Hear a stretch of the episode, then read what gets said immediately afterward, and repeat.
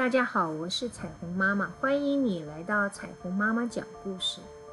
今天要和大家说的故事是不禽不兽的扁狐。凤凰是百鸟之王，它过生日的时候，所有的鸟儿都来祝寿，只有扁狐没有到。有一天，凤凰遇见扁狐，就问道。我生日时，你为什么没有来祝寿呢？不担心我生气惩罚你吗？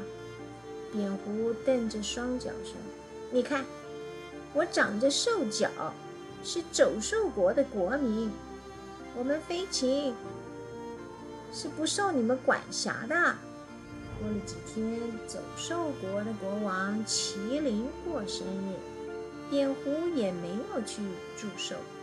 于是，麒麟把扁狐找来，斥责他：“你身为走兽国的国民，怎么不来向我祝寿啊？你也太傲慢了吧！”扁狐这时就狡辩说：“哎，我有一双翅膀，我是飞禽国的国民，所以我不需要给走兽国的国王祝寿的。”有一次，凤凰恰巧遇见遇见了麒麟，他们两个聊到生日的事情，才知道扁狐两边都说谎。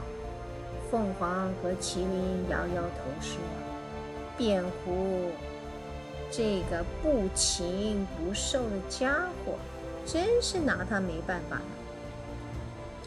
小朋友，这件事情是要告诉这个故事是要告诉我们，如果我们不想做的事情，我们要诚实明白的说出理由，不要用说谎来逃避。谢谢大家的收听。